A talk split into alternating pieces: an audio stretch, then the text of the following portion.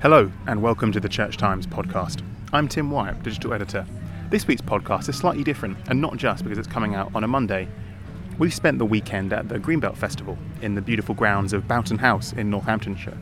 The Church Times has been the media partner of Greenbelt for more than a decade now, and this week we wanted to share a little snippet of what makes this festival of faith, arts and justice special. We've rounded up as many Greenbelters as we could lay our hands on, and we've asked them to tell us what Greenbelt means for them. Normal podcast service will resume on Friday, but we hope you enjoy this Greenbelt special.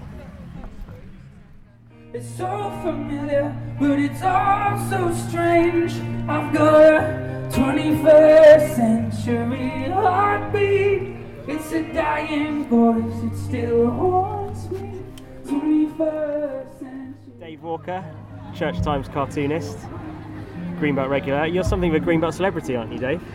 Well, I'm not quite sure about that, but I have been coming for quite a number of years. How long? And I think the first one, was 99 in Cheltenham, but that was a while ago, so I can't precisely pin down the year, but something like that, yeah. And every year since then. And unlike many Church Times colleagues, you're a keen camper, aren't you? Yes, indeed. I went through a phase for a couple of years where we stayed in a hotel, but... Did that not feel like the real Greenbelt experience? Well, I was ill one year, so that's how it started, and then I kind of realised it was actually quite nice staying in a hotel, but then when we moved back to Bowden House, then I started camping again, yeah. And what have you been up to? Have you seen any people you've enjoyed, music or talks? Or... Yeah, just seen Kate Rusby, whose music I love, and talks.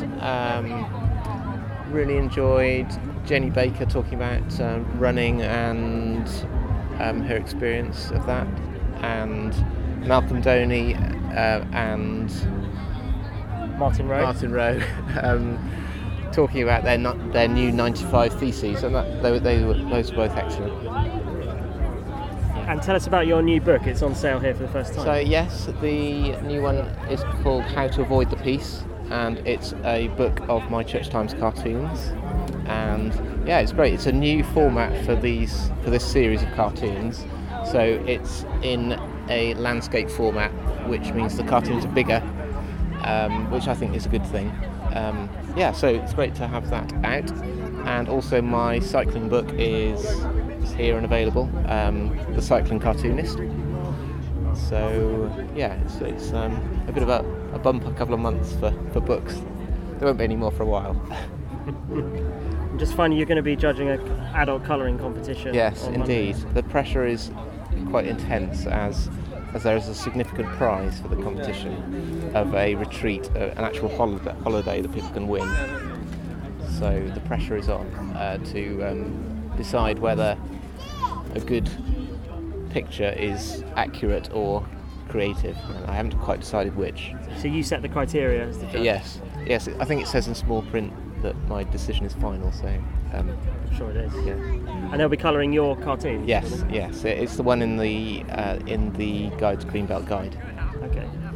And so we'll announce the winner next week? I don't quite know, really. I think I'll be judging it on Monday. The final day of Greenbelt, and that's as much as I know. I have no idea how it will work beyond that. Very exciting. Yes, indeed. Thank you, Dave. Right, okay, thanks, Ed. Thanks a lot. ...understand what her father meant when he said they've grown apart.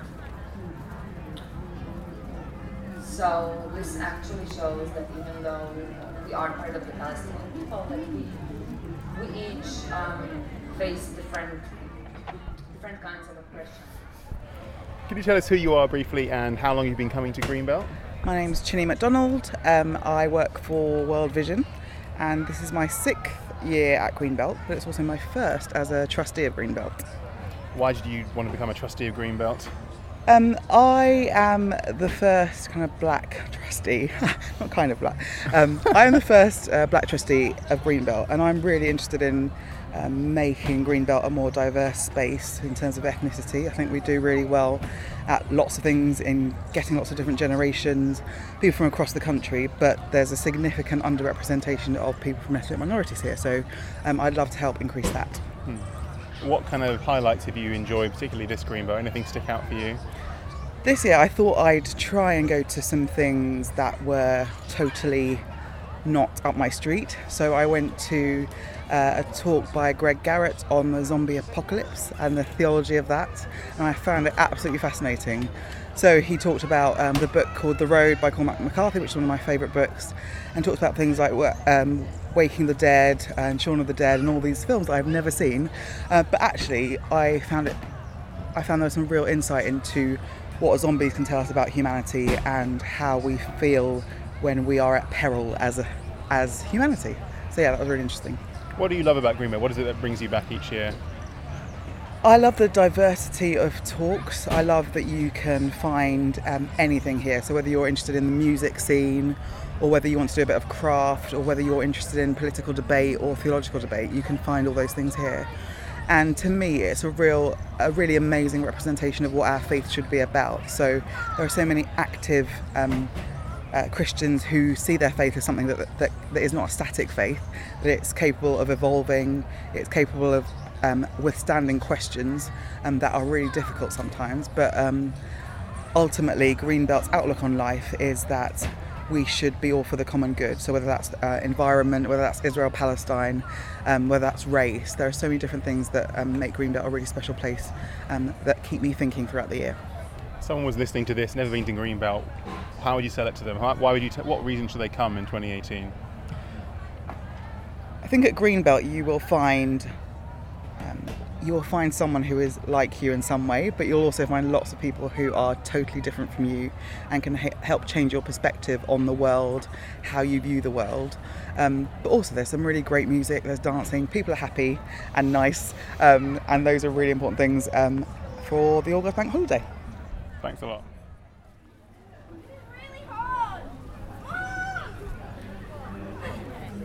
Very good work, guys. That's it, well done. Enjoy yourselves?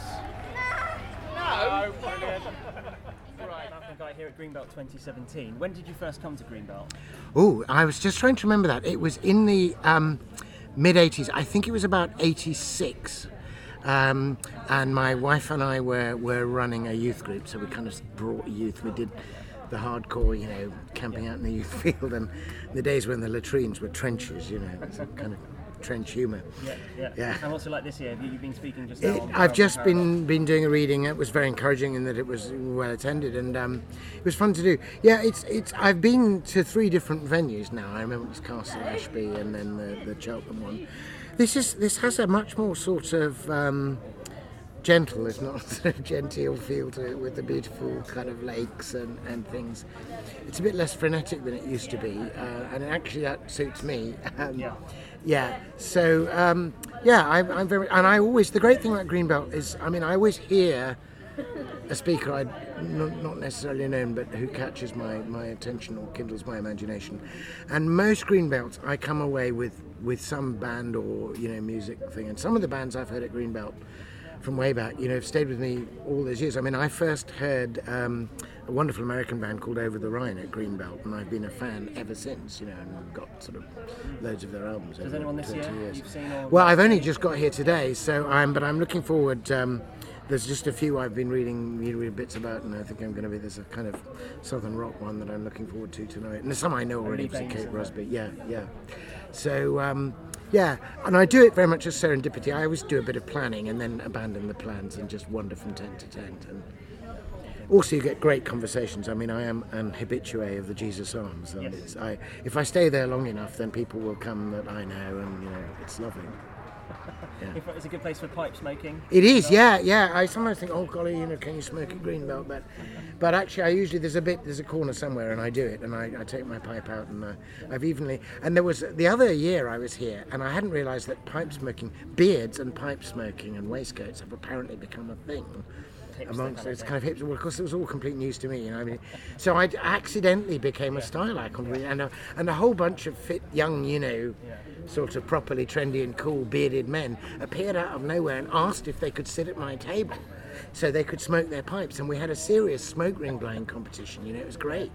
And of course, you know, I blew smoke rings and people bought me beers. So it doesn't get better than that, you know. And who says about you? You talk about your new book published by Canterbury Press on grief and bereavement. Yeah. Could you tell us more about Love Remember? Yeah. So this has been quite a sort of project. It's a cycle of, it's a collection of 40 poems. Taking a kind of journey through grief and bereavement with a little essay on each poem. And I think our idea, I was discussing it with Christine, my editor, was that, you know, there used to be a formal mourning period of 40 days where you could really mourn and nobody would be cross with you and tell you to get over it, and you could get people express it. And I think we both felt that there's been a bit of a reticence about grief in our culture, which is not helpful, and the fact that funerals are now always rebranded as celebrations of a person's life. Of course you want to celebrate a person's life, but you ought to be allowed to wail and to cry out and to lament loss, and of course the Bible is full of that. So I wanted to do that, and funny enough I started off thinking, defining the book in my own mind as a sort of antidote to the oft-quoted Henry Scott Holland, death is nothing at all, you know, I've just popped into the next room and, you know, carry on as we were and smile and laugh, which many funerals have. And I decided to look up the original context and of course discovered it's part of a much better and more profound sermon saying death is something terrible. Eventually, in and through Christ, we may on the last day have the happiness of looking back and realizing that in the great context it was nothing at all. But most of the sermon is about Christ accompanying us through something very dark. So it's been taken out of context. It's been entirely taken out of context. So I spend the introduction of the book restoring the context, and then I use the book to make the journey through. And do you hope this could be a resource at funerals? I'm hoping so. I hope it'll be primarily a resource for people either who are grieving themselves or who are accompanying friends through grief. Yeah. But I hope there will also be poems that people can find and use at funerals. I mean, there's one of my own in there that is a short poem I wrote about a funeral that my father attended, and which I know people have used at funerals, which is called Holding and Letting Go. And, so I hope there'll be other poems as well in there that people can use. Great. And just briefly, I heard you bumped into Andrew Rumsey, who writes for us a bit, who used to be in a band with. Yes, Andrew Rumsey and I were in a band together in the late 80s, which sounds very glamorous, but it's not like Richard Cole's. So we were in a band called the Crocodiles, and we just played in and around Cambridge, but we had a great time, and of course he's in a band now as well, so we've stayed in touch ever since.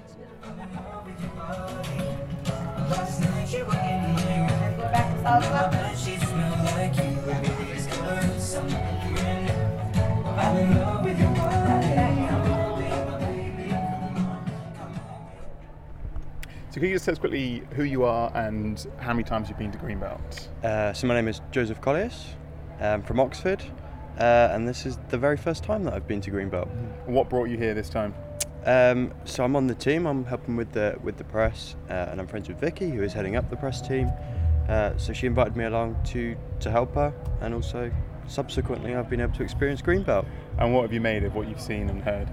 Yeah, really enjoyed it. It's got a very relaxed vibe. So I have been to lots of other Christian kind of festivals. I've been to Soul Survivor and Momentum and New Wine and those kind of things. So to come to something like this, which is probably closer to where I am in my own kind of spiritual walk, it's really good, and listening to kind of more liberal and progressive Christian talks and discussions is nice. It's been good. Anything in particular that stands out in your mind that you've heard? So I listened to Anne Pettifer yesterday, who I thought was just incredible, in the Christian Aid tent. So it was a kind of Q&A style interview with her. And my background's in economics, so kind of getting that perspective, that kind of not really a Christian perspective, but a kind of ethical and ecological perspective on economics was really interesting, and something hopefully that I can kind of future on in my career use and build on and hopefully ingrain in what I do. You said it was your first time at Greenbelt. Have you found it easy to kind of figure out what's going on, get involved in the vibe, find people to meet, find stuff in the programme that jumps out at you? Yeah. I mean, as I said, I have been to lots of these kinds of things before, so although Greenbelt's new, the whole Christian festival and the way it works isn't new to me. So yeah, it's felt very natural, I think. Yeah. And to anyone listening who's maybe never been to Greenbelt, what would you recommend they try it in 2018? I would. Yes. Yeah. I've had a really good time. I mean, the weather's helped. It's been absolutely glorious. But there's so much to do, I think. I think you can come and experience, I think you could ask 100 different people and they would have such a different experience, because it, unlike other festivals, it's not, hasn't got this kind of morning meeting, evening meeting kind of flow to it. So you really can, I just feel like there's more opportunity to kind of make of it what you will. So yeah, for sure. Let's start with Rosella. What did that film mean to you as a black woman? What did that film mean to me as a black woman? So Paul, do you want to tell us quickly who you are and how long you've been coming to Greenbelt? Okay, I'm Paul Handley, I edit the Church Times, and I went to a couple of, well, I think of them as early-ish Greenbelts, but they were about 20 odd years ago, but solidly I've been coming for the last dozen years or so. And what brings you back each year, apart from work? It's just such a buzz, and I tend to come with one or two of my children anyway, and they've grown up with Greenbelt, and I've seen them. You enjoy things through their eyes, and now they're enjoying the same things as me, which is quite fun as well. So I don't have to go to rather silly little sort of making things. But I've just went across to the create session. If only that was around when my kids were small, they'd do fantastic things. What kind of things are they making? Oh well, I was offered the chance to make a bishop's mitre. If only it were that simple. I could have done some willow weaving. Sock monkeys, fantastic. What are the highlights for you been for this year? Well, it's odd because I've been coming so long.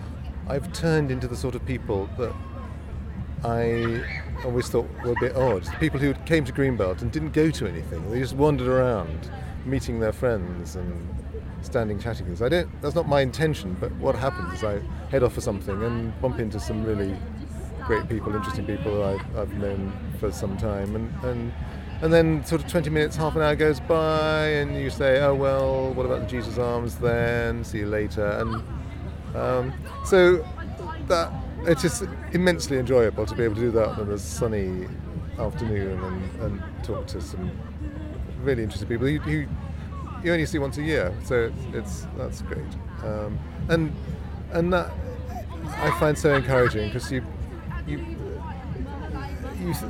think there are so many inspiring people in the church that we write about every week, and we often write about the bad things or the things that don't work, but there are some people doing some great stuff, so that's fun. You mentioned earlier that you found this morning's communion service quite moving. Like everybody, I think. The communion service at Greenbelt is always an adventure, and I... having been in the Church of England so long, I'm used to everything and I love everything. I always get something out of it, but other people have higher standards than I do. So you often hear people afterwards wandering away saying, that was too long, or that didn't work. But this morning, everybody found it profoundly moving. The way that the accessibility thing that we've seen all around the site was taken into the heart of the communion, and it wasn't. There was no tokenism at all. It was the whole thing was led by people with disabilities, wheelchair users, and the way that they the gospel was produced by somebody with a live link from their bed down in Plymouth because they're suffering from ME. It was tremendous, and the homily from Becky Tyler, who has cerebral palsy, was both profoundly moving and profoundly theological, and that was just tremendous. If you could, in a sentence, encourage someone who's never been to come next year, what would you say?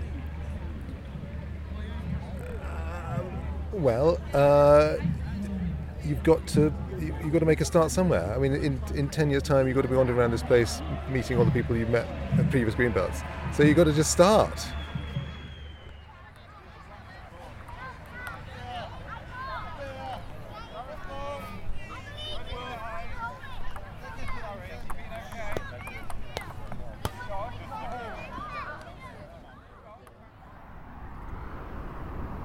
Well, we're on our way home from another year's Greenbelt Festival, which means that's it for this special Greenbelt episode of the Church Times podcast.